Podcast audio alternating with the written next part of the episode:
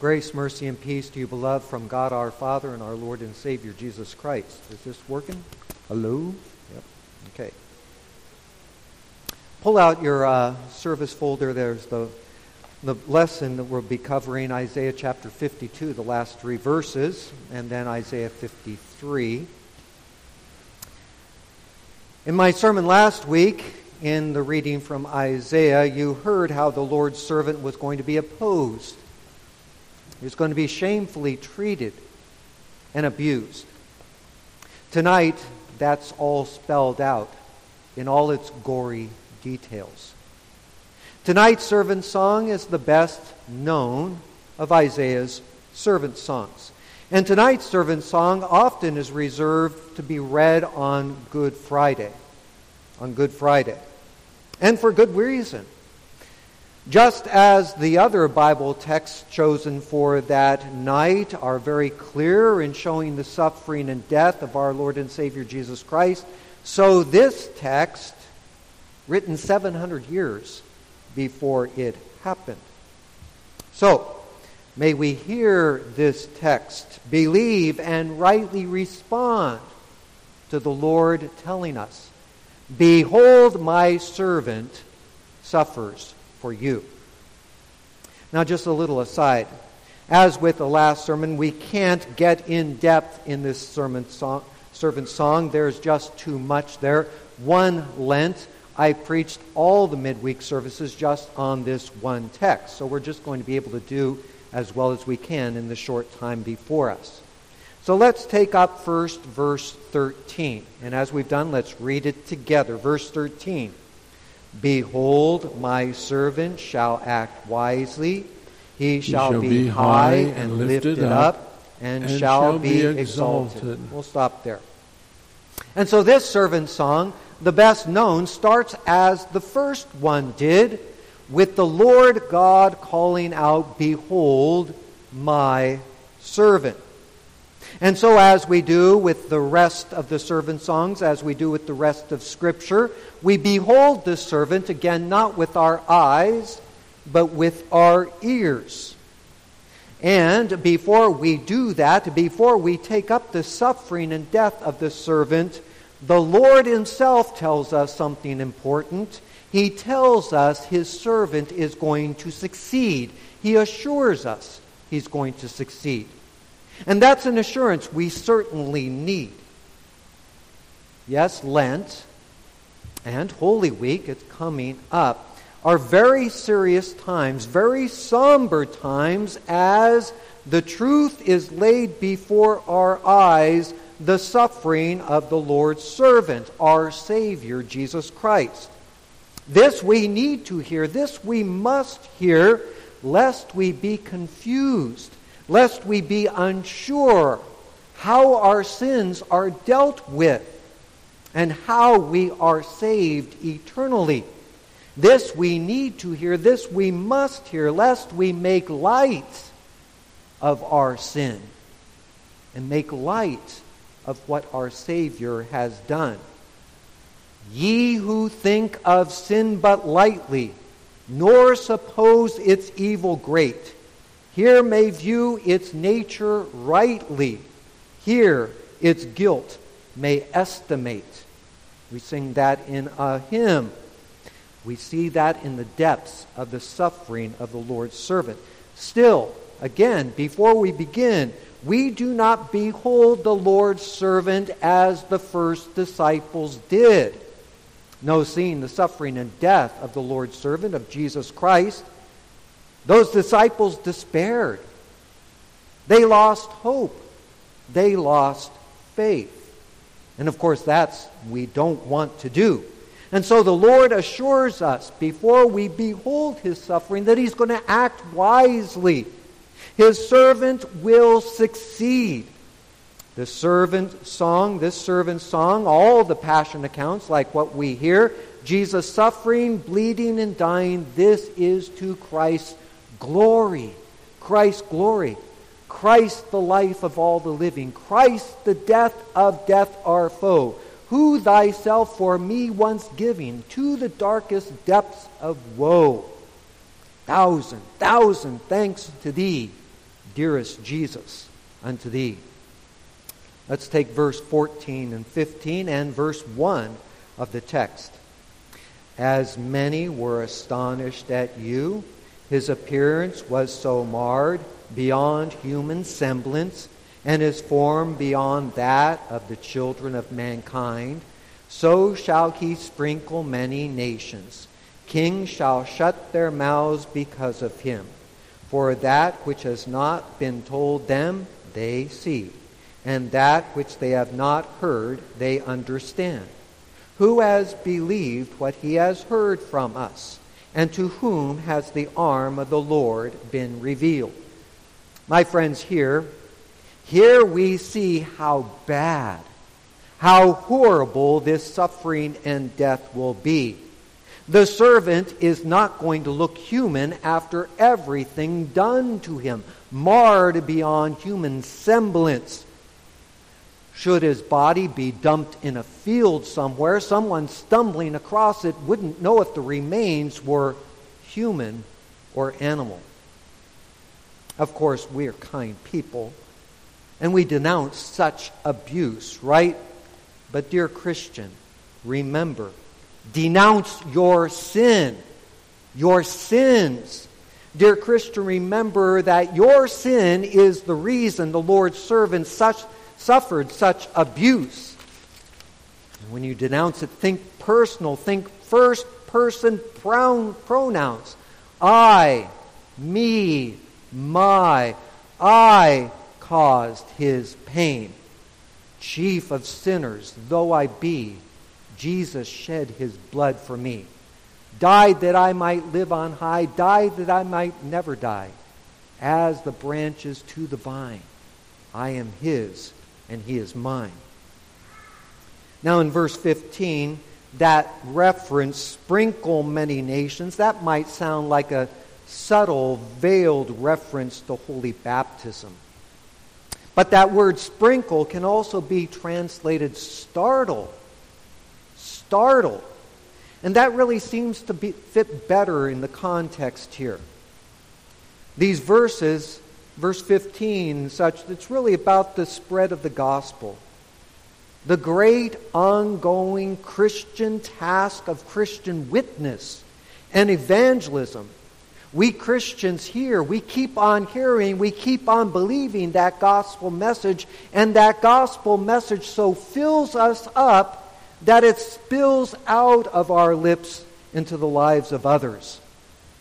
Nations, peoples are going to be startled, that is, surprised, and kings are going to shut their mouths in amazement when they hear this gospel message. When they hear that the Lord God actually sent his servant, his son Jesus Christ, who suffered and died for them. Now, Isaiah's questions in verse 1, it takes up the sad and shocking response of unbelief. Unbelief to the gospel we treasure so much.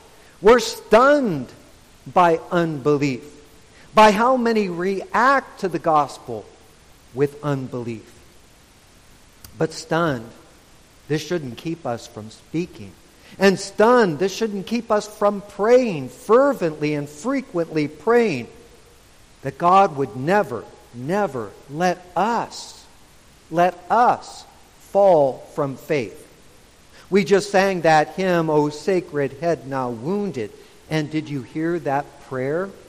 It was in verse 5, that prayer, Lord, let me never, never outlive my love for thee.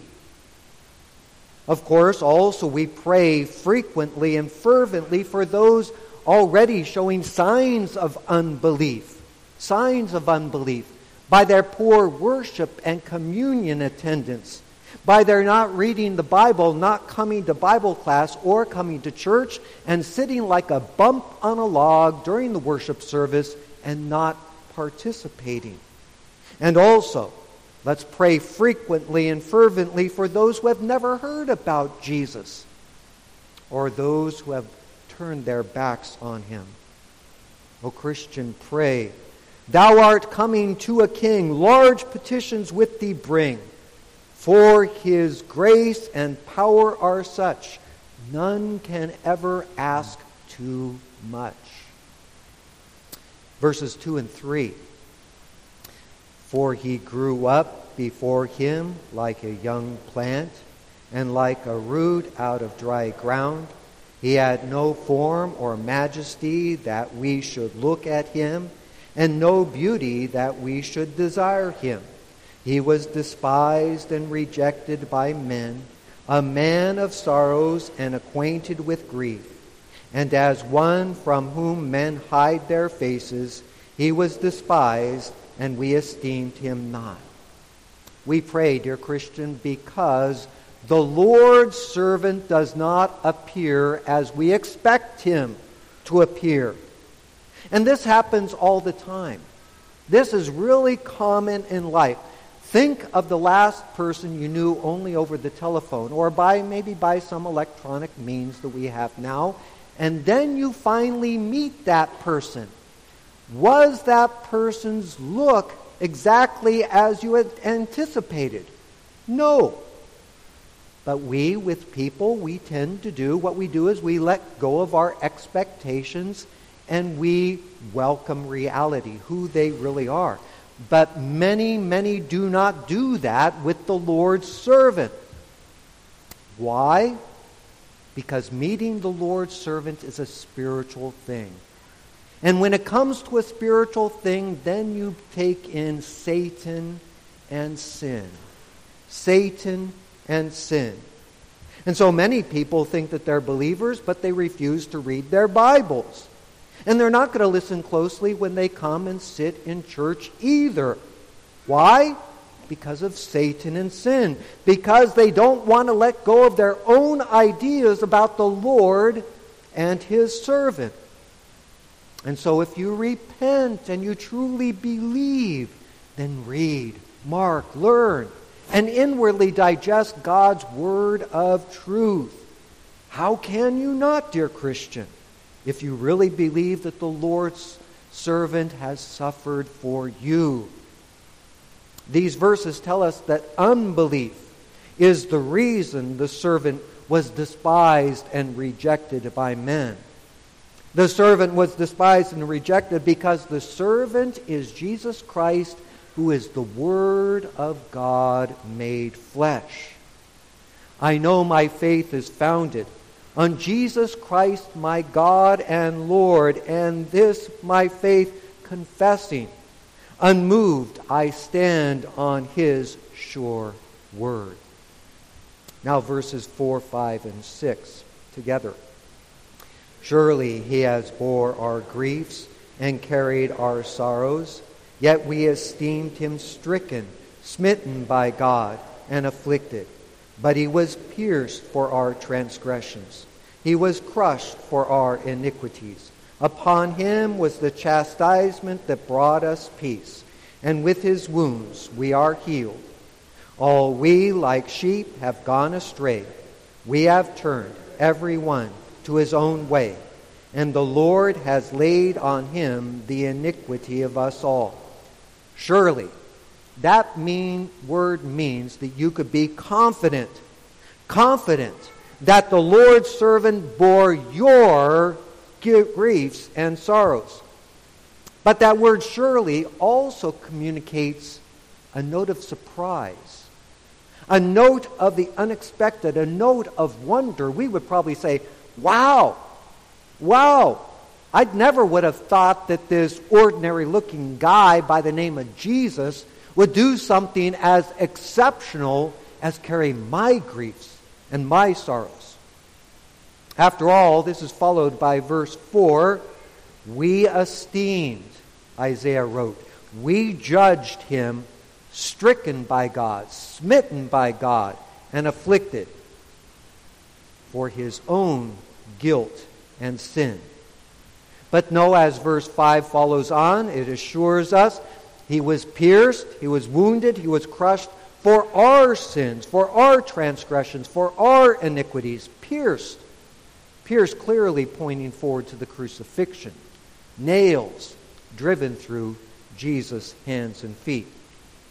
And another surprise is there, another thing unexpected. All of that horror inflicted upon him brings to you and me healing, health, and peace. Peace and healing. Peace and healing to that once broken relationship with, we had with the Lord God Himself. And that broken relationship could no, be described no more vividly than there in verse 6. Straying sheep. Strange sheep. We were strange sheep. Strange sheep are dead sheep.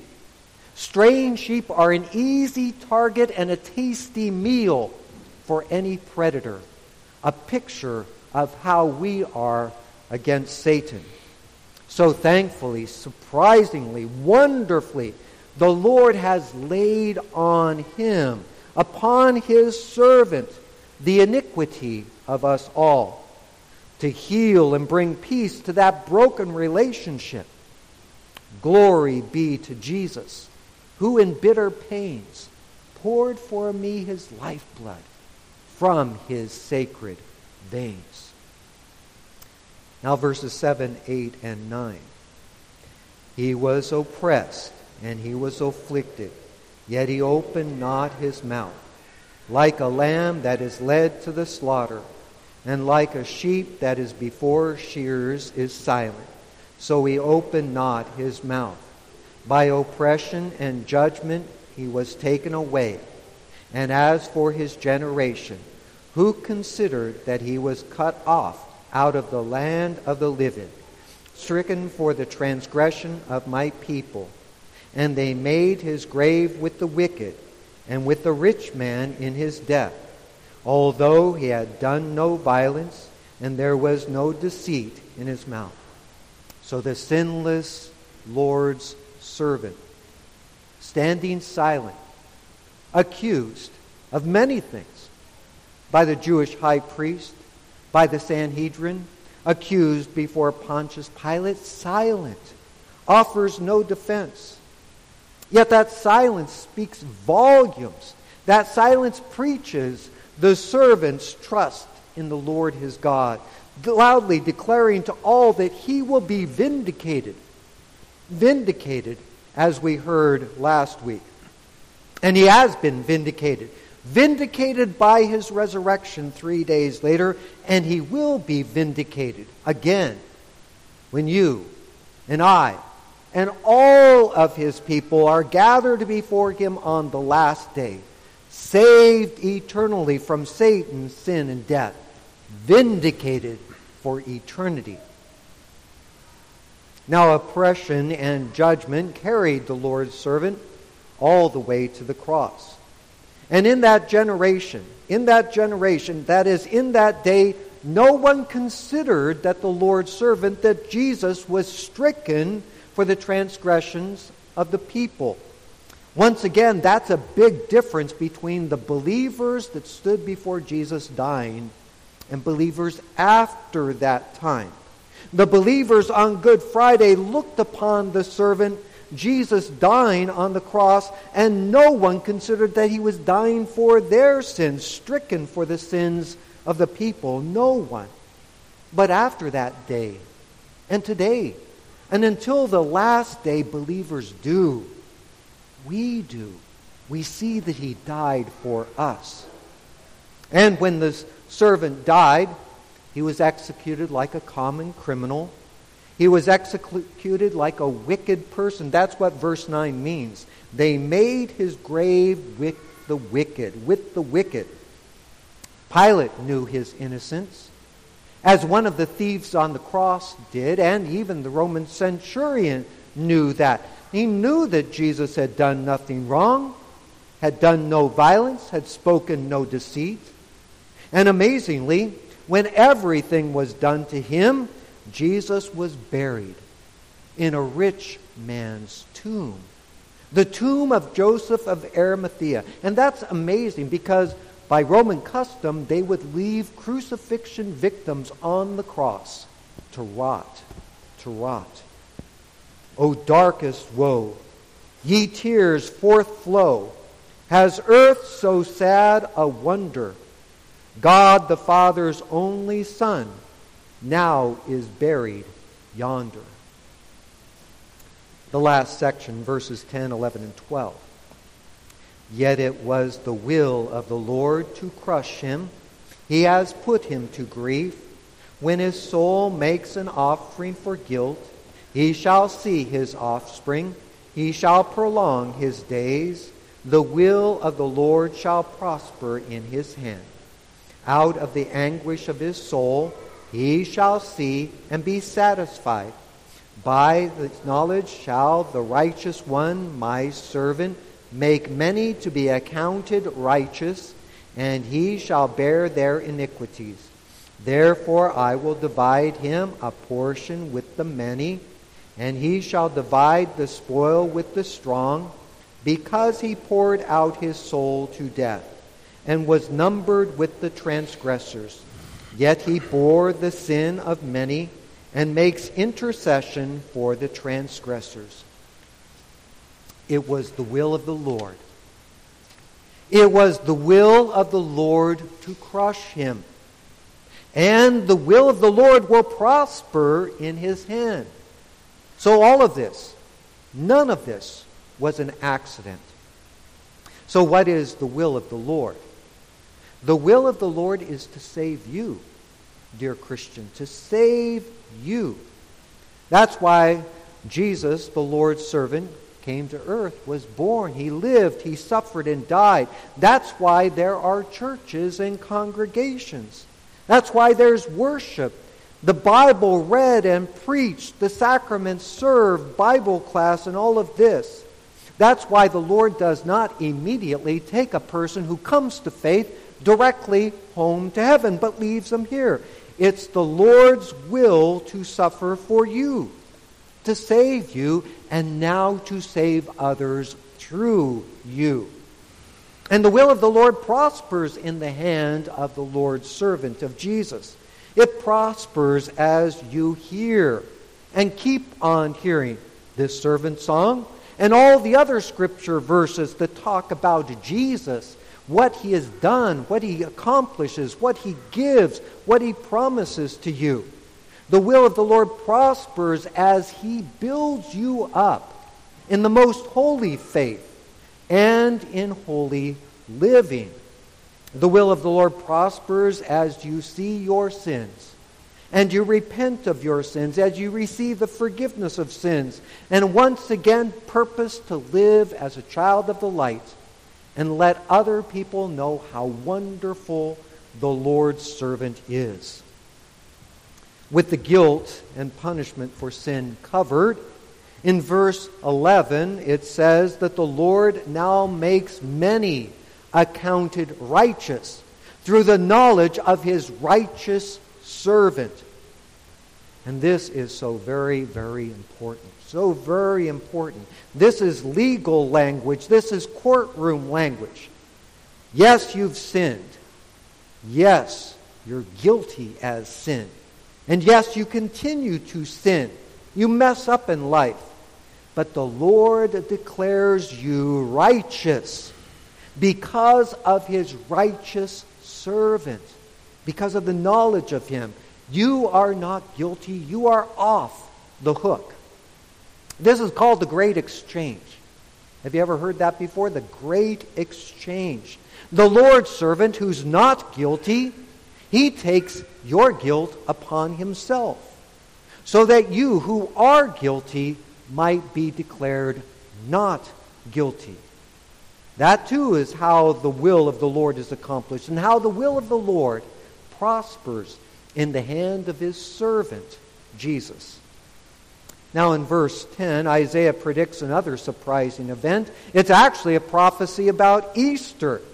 He shall see his offspring he shall prolong his days. So death is not the end for the Lord's servant. The Lord's servant doesn't stay dead. The Lord's servant's days will be prolonged. The servant is going to see his offspring, that is, see all of those who are saved eternally because of what he did. Now, next week, Isaiah is going to go on and describe in much more detail the triumph of, of this servant in the last servant song.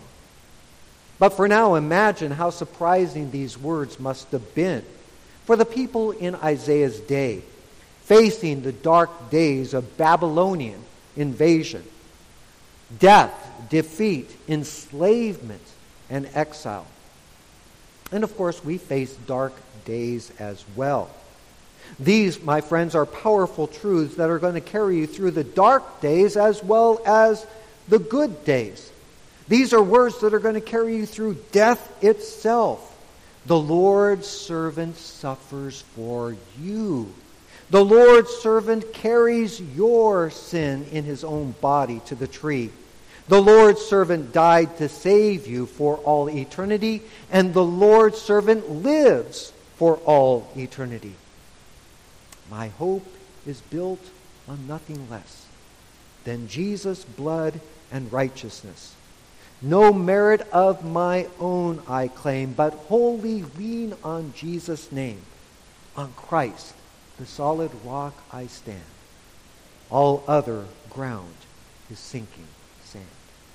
In Jesus' name, amen.